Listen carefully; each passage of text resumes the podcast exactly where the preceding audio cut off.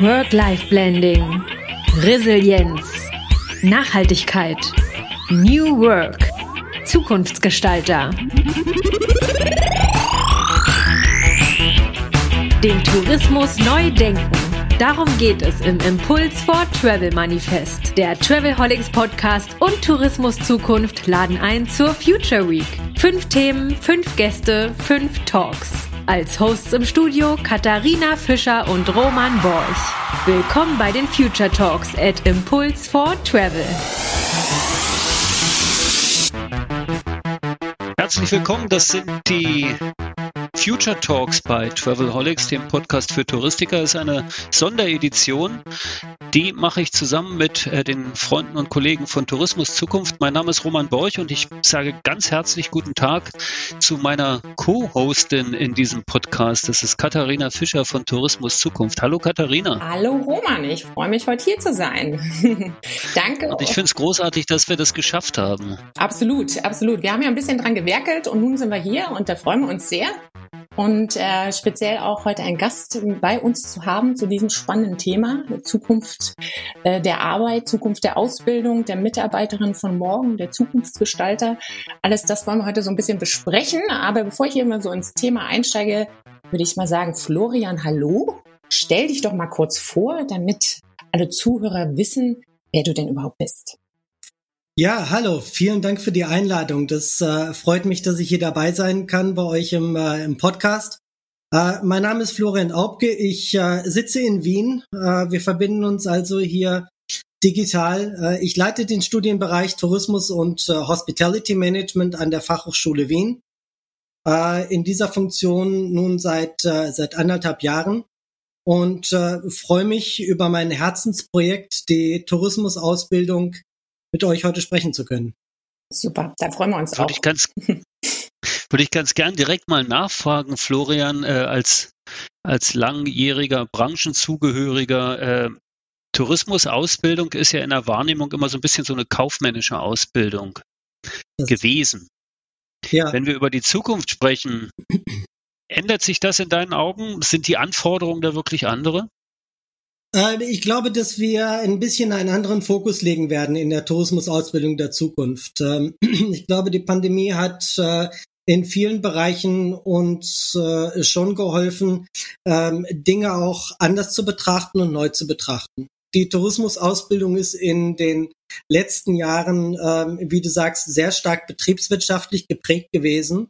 Ähm, die Lehrinhalte ähm, sind Wirtschafts, basieren auf wirtschaftswissenschaftlichen Modellen der 80er, 90er Jahre, sind sehr stark vom Marketing getrieben. Und das sind eigentlich die Kerninhalte der meisten äh, Tourismusausbildungsprogramme, die mir auch bekannt sind. Ähm, ich glaube schon, dass wir ähm, in naher Zukunft hier vielleicht ein bisschen von diesem unternehmerischen Fokus abrücken und vielleicht noch wieder mehr den Mensch in den Mittelpunkt rücken. Und wie machen wir das denn, äh, Florian? Ich meine, das ist immer leicht gesagt. Ne? Wir sprechen ja auch im Impuls for Travel Manifest von Haltung und Werten ne? und Gestalten und mit dabei sein. Ähm, wie kann denn das funktionieren in der Ausbildung? Also was brauchen wir denn da? Nee, jetzt, also zuerst mal müssen wir, glaube ich, akzeptieren, dass das nichts ist, was wir innerhalb der nächsten sechs bis zwölf Monate umsetzen können. Ähm, also die, die Ausbildung hat eigentlich in allen Bereichen eine sehr lange Vorlaufzeit. Ähm, wenn wir auf der Hochschule von Studienplänen sprechen, ähm, dann haben wir eine Vorlaufzeit von ungefähr zwei Jahren, bis ein Studienplan ähm, in Kraft tritt, bis alle Qualitätsmaßnahmen äh, hier greifen. Ähm, und, und dann läuft der aber auch für fünf, sechs Jahre, bevor er das nächste Mal dann reformiert wird. Also das sind schon sehr lange Zeiträume, über die wir hier sprechen. Und da muss man sich natürlich schon überlegen, welche Inhalte man dann hier vermittelt. Ähm, gute Programme schaffen es aber auch, sich innerhalb äh, der, der Ausbildung gewisse Freiräume zu schaffen, um aktuelle Themen auch immer wieder mit hereinzubringen. Mhm. Und ich glaube, wo, wo ein konkreter Ansatzpunkt ist, ähm, ist, dass wir, wir müssen immer schauen, dass wir einerseits die Lerninhalte haben, die wir vermitteln in unseren Programmen. Andererseits haben wir aber auch so etwas, was wir das, das Hidden Curriculum nennen. Und das ist eigentlich all das, was man so während eines Studiums sonst noch mitbekommt. Mhm. und hier ist einfach die, die Denke und die Werthaltung ähm, von den Ausbildern spielt eine ganz, ganz enorme Rolle. Äh, es macht einen signifikanten Unterschied, ob ich jetzt Betriebswirtschaftslehre mit den schon genannten Wirtschaftsmodellen der 80er, 90er Jahre einfach unterrichte. Ähm, oder ob ich jetzt mit den Erfahrungen der, der letzten Jahre oder des, des letzten Jahres ähm, mir diese Inhalte vielleicht noch einmal kritischer betrachte und die gleiche Materie eigentlich vermittle, aber einen anderen Blickwinkel hier auch mit, äh, mit da reingebe. Also es geht um den Umgang mit den Studenten. Es geht darum, dass wir bei den, bei den jungen Leuten relativ früh schon ein Mindset kreieren. Und damit können wir jetzt schon beginnen. Äh, Du sagst Studenten, es ist natürlich äh, nicht nur eine akademische Ausbildung, ist ja genauso auch die kaufmännische Ausbildung ganz klassisch. Touristik fasst sich ja tatsächlich ja. sehr, sehr weit. Ja. Ich sehe da so ein bisschen diese Chicken-Egg-Problematik. Ne? Also wird das Berufsbild, das zukünftige, durch die Ausbildungsinhalte geprägt oder wird es durch die Ansprüche geprägt? Und wenn wir jetzt auch in Bezug Impulse for Travel über äh, Zukunft reden, entwickeln eigentlich die ich nenne sie jetzt mal Aspiranten, also die zukünftigen Touristiker, die Aspiranten, äh, die, die, ja, die Touristiker der Zukunft, tatsächlich die Ansprüche auf die Ausbildung und fordern dann eine entsprechende Ausbildung ein oder wie könnte man das gestalten? Was meinst du? Das ist äh, Chicken and Egg Question ist, äh, ist das richtige Wort. Es ist immer eine Wechselwirkung, äh, die wirklich uns auch schon begleitet oder mich begleitet, seitdem ich im akademischen Bereich auch auch tätig bin. Ähm, wir erleben seit vielen Jahren eine Diskrepanz zwischen dem, was wir als Ausbilder de facto liefern und, äh, und liefern wollen und dem, was die Industrie von uns verlangt und, äh, und haben möchte. Ähm, und diese Kluft versuchen wir immer und immer wieder zu überwinden. Ähm, und ich glaube schon, dass auch hier jetzt die Erfahrung des letzten Jahres uns nochmal wieder ein bisschen näher zusammenbringen wird. Ähm, die Grundproblematik liegt darin, dass wir unterschiedliche Zielsetzungen haben. Ähm, die, die Industrie und die Arbeitgeber möchten selbstverständlich Mitarbeiter haben, die sie A, möglichst ähm, sofort einsetzen können äh, und die schnell, um jetzt wieder im Unternehmersprech zu bleiben, möglichst schnell produktiv sind. Ähm, und unser ähm, Anspruch als, äh, als Ausbilder, gerade im Hochschulbereich, ist natürlich den Studierenden eine weitergefasste Allgemeinbildung auch mitzugeben. Ähm, natürlich ein Fachwissen auch mitzugeben, aber einfach sehr viel ähm, Schule des Lebens mitzugeben und sie zu qualifizieren für, für eine Vielzahl von Jobs, die sie hinterher ähm, annehmen können und möchten. Und ähm, da brauchen wir eine noch engere und bessere Abstimmung und vor allen Dingen ein viel besseres Verständnis füreinander.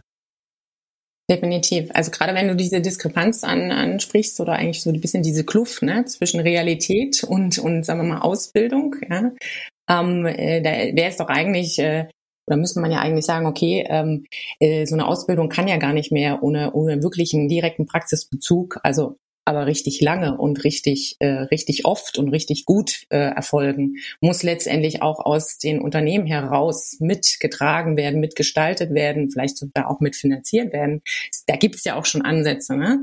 Ähm, aber ich glaube, das ist ja höchstwahrscheinlich eigentlich so mit einem ein Weg der Zukunft, oder? Da stimme ich dir schon zu, dass äh, natürlich das, was wir in der Ausbildung leisten, äh, praxisrelevant sein muss. Ähm, wenn wir jetzt darüber sprechen, dass also die, die Arbeitgeber de facto einen, einen, einen Sitz am Tisch haben wollen, ähm, ein Mitspracherecht in der Gestaltung der Studienpläne, ähm, dann kommen wir schnell in einen Bereich, wo wir Schwierigkeiten haben, wirklich zukunftsfähige Studienpläne auch zu gestalten. Weil einfach die Erwartungshaltung von der Industrie da ist, ähm, in vielen Fällen den Status quo zu bewahren ähm, und, und einen momentanen Nutzen abzudecken. Und äh, wie vorher schon gesagt, denken wir in anderen, in einem anderen Zeithorizont.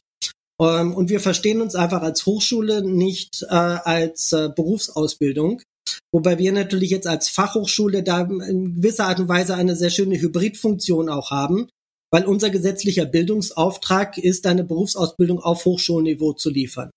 Von daher tun wir uns als Fachhochschule schon sehr viel leichter, mit der Industrie hier auch in Kontakt zu treten und mit der Industrie gemeinsam Programme zu entwickeln, äh, als das beispielsweise die Universitäten tun. Mhm. Ähm, und das, äh, das nutzen wir auch und das nutzen wir auch sehr gut. wer, äh, wer müsste denn eigentlich ein Berufsbild entwickeln des Touristikers der Zukunft? Inwiefern findet dort eine Kooperation zwischen Praxis, Lehre und auch ja ganz klassisch Berufsausbildungseinrichtungen statt? Und äh, inwiefern könnten Inhalte dort äh, ja festgelegt werden, die äh, ja interdisziplinär sind, also die tatsächlich über, über einzelne Berufe hinausgehen, sondern sich mit dem Thema Touristik beschäftigen. Ja. Ähm, also ihr merkt schon, ich spreche immer sehr viel über den Hochschulbereich, weil das ist, äh, das ist meine Hut, da kenne ich mich aus. Äh, im, Im Sekundärbereich ähm, bekomme ich das immer nur auch die zweite und dritte mit. Ähm, du fragst, wer, wer müsste da ähm, quasi mit am Tisch sitzen. Ähm, es ist so, dass in einem Rahmen einer Studienplangestaltung äh, das nicht zu Hause oder auf der Hochschule im stillen Kämmerlein passiert. Also da gibt es schon sehr gute Qualitätsrichtlinien, ähm, die wir beachten müssen, wo wir äh, Praktiker und die Industrie in die Gestaltung äh, und Überarbeitung der Studienpläne durchaus mit einbeziehen. Ähm, also dass heutzutage eine Hochschule einen Studienplan äh, quasi alleine gestaltet, äh, ist schon eigentlich gar nicht mehr, gar nicht mehr möglich. Was wir brauchen, sind schon Vordenker. Also wir brauchen Leute, die, äh, die es schaffen, über den ähm, Nutzen, über den Status quo hinaus zu denken. Ähm, und die selber in der, die auch in der Lage sind, äh, Probleme und Herausforderungen, die sie jetzt haben, zu abstrahieren und zu überlegen, was sind denn die Herausforderungen in fünf, sechs, sieben Jahren? Denn das ist einfach die, äh, die Dauer der Ausbildung, die wir, die wir haben wollen. Ja, wir brauchen, wir brauchen Zukunftsgestalter, ist ganz klar. Ähm, und, und wir brauchen diese Leute am Tisch, die uns dann auch, äh, auch helfen, diese Studienpläne zu gestalten. Unsere Expertise liegt daran, das alles in ein Programm zu gießen. Unsere Expertise liegt äh, darin, das didaktisch so zu untermauern, äh, dass wir das effizient und effektiv dann den jungen Leuten mitgeben können. Ähm, aber unsere Expertise liegt nicht immer im fachlichen Bereich. Und deswegen brauchen wir äh, diesen, diesen dauerhaften, konkreten Austausch mit den Kollegen und Kollegen aus der Industrie. Mhm. Ich will gerne mal so ein bisschen einen anderen Aspekt reinbringen, weil wir das auch im Impuls for Travel haben und es wurde auch heiß diskutiert während unserer Think Tank Diskussion. Ist auch noch ein bisschen das Thema der Digitalisierung. Ne? Es wird ja immer hoch gelobt, sage ich jetzt mal, was da alles möglich ist. Ne? und äh, klar, wir brauchen auch die digitalen äh, Zukunftsgestalter. Also ohne die wird es auch nicht gehen.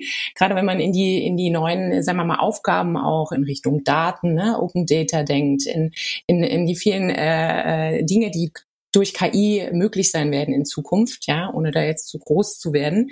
Aber es braucht auch Leute, die das irgendwie verstehen und abstrahieren können ne, und in die Praxis umsetzen können.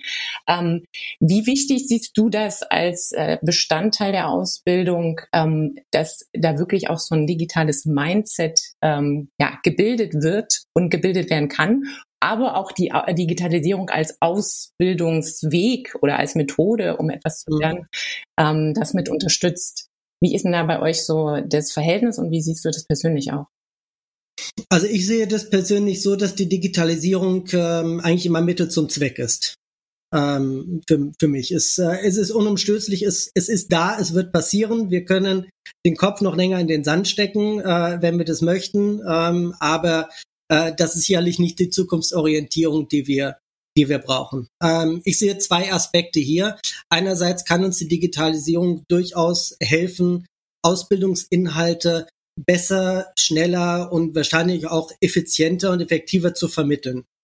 Ähm, Stichwort Microlearning gibt es viele Ansätze in diese Bereiche. Wir kennen das alle, wenn zu Hause die Waschmaschine streikt, dann rufen wir nicht mehr zuerst den Techniker, sondern schauen erstmal auf YouTube, ob es da vielleicht ein Video gibt, das uns sagt, was vielleicht kaputt sein könnte und ob man, ob man das doch schnell reparieren kann.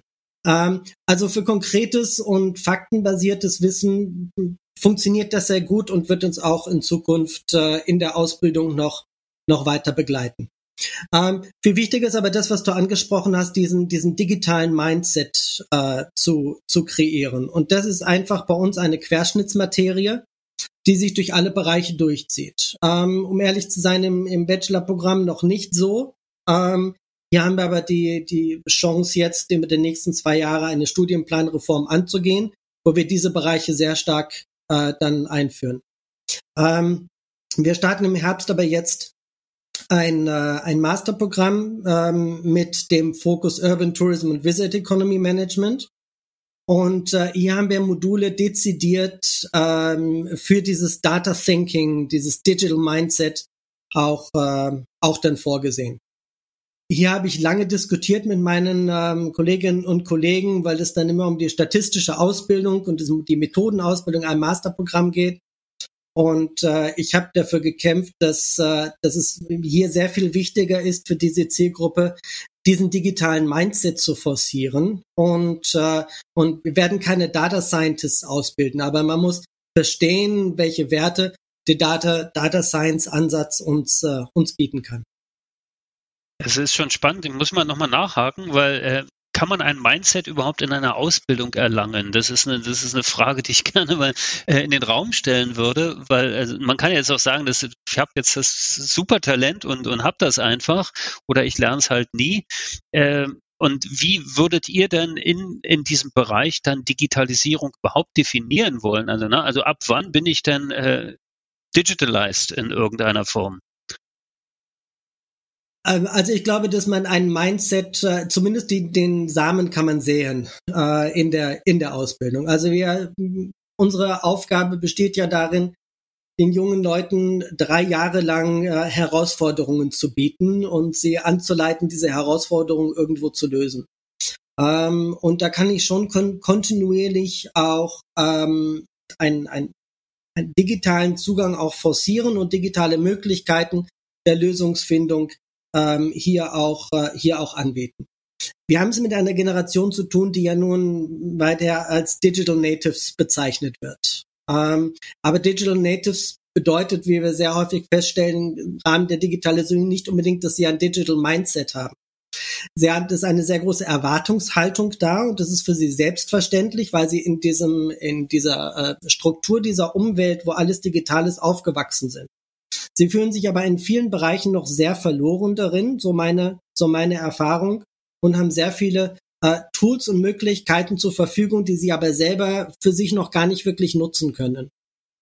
Und auch in einer Zeit aufgewachsen sind, äh, wo der technische Einfluss so überbordend gewesen ist, dass sie eigentlich fast schon eine, häufig eine Furcht vor der Technik entwickeln. Zumindest unsere Studierenden im Bereich des, äh, des Tourismus. Mhm. Das könnte man tatsächlich auch in die Praxis, also wir hatten das äh, ja auch schon in diversen Talks immer mal transferieren und sehen äh, oder den Vorwurf oder den Anreiz auch einfach geben und sagen, hey, ihr Betriebe da draußen, egal in welcher Branche ihr jetzt tätig seid, auf jeden Fall irgendwie im touristischen Sektor in irgendeiner Form, nur weil ihr jetzt die Devices habt und die Connection habt äh, und diese Devices auch digital funktionieren, seid ihr noch lange nicht digitalisiert. Das heißt, dieses, dieses Mindset äh, geht ja nicht einher mit dem Erwerb eines Tablets oder oder, oder ähnliches und dem, und dem Einsatz von Smartphones oder bestimmten Plattformen. Insofern haben wir da, glaube ich, in Richtung Zukunft auch noch eine Menge zu tun, oder Katharina? Absolut, absolut. Weil, wie du schon sagtest, ich glaube, Digitalisierung beginnt dann nämlich, wenn das System steht. Dann beginnt sie erst. Ja? Ähm, dann muss man sie mit, äh, die Systeme mit Leben füllen ne? und äh, mit entsprechenden äh, Inhalten. Und das ist, glaube ich, immer das, äh, das Herausforderndste eigentlich. Uh, und ich glaube, ähm, äh, ja, da, da hat die Ausbildung äh, kann, muss noch viel leisten. Oder ich sage mal so, ist, ist das Raum zur Verbesserung, sagen wir es mal so. Ne? Eine ganz abschließende Frage noch, Florian, an dich, die mir so ein bisschen noch auf der, auf der Seele brennt. Ähm, wir hatten das jetzt auch schon in anderen Gesprächsrunden hast so ein bisschen, äh, wir sehen es ja jetzt gerade auch, äh, zumindest in Deutschland, darf ich das jetzt mal so sagen, auch äh, in, gerade in der Corona-Pandemie, wie es so mit der Ausbildung auch runter in den Schulen gerade läuft oder auch nicht muss man leider mal so sagen. Ähm, äh, und äh, dieses ganzheitliche Denken da auch bei uns bundesländerübergreifend, ne, auch Dinge einfach mal gemeinschaftlich auch im äh, Zukunftsgedanken zu realisieren. Von Digitalisierung will ich noch mal gar nicht sprechen. Ja. Ähm, wie siehst du das denn äh, jetzt auch in, in der Hochschullehre, sage ich jetzt mal? Äh, ich glaube, gerade im Tourismus ist doch elementar, auch vernetzt, grenzüberschreitend ähm, davor zu gehen ne, und, äh, und Möglichkeiten der Vernetzung zu bieten. Wie ist denn das bei euch? euch und äh, wie siehst du das auch ähm, ja, in Zusammenarbeit mit den anderen äh, Ländern? Also da haben wir sicherlich äh, gegenüber dem, dem Sekundarbereich, der ja auch in Österreich bei uns äh, dem Föderalismus äh, unterliegt und, und immer Ländersache ist, haben wir da einen sehr großen Vorteil, weil wir einfach auch als Fachhochschulen eine gewisse Autonomie äh, hier uns äh, hier uns bewahren, äh, die uns in Freiheit, Lehre und Forschung sehr viel Freiheiten dann gibt.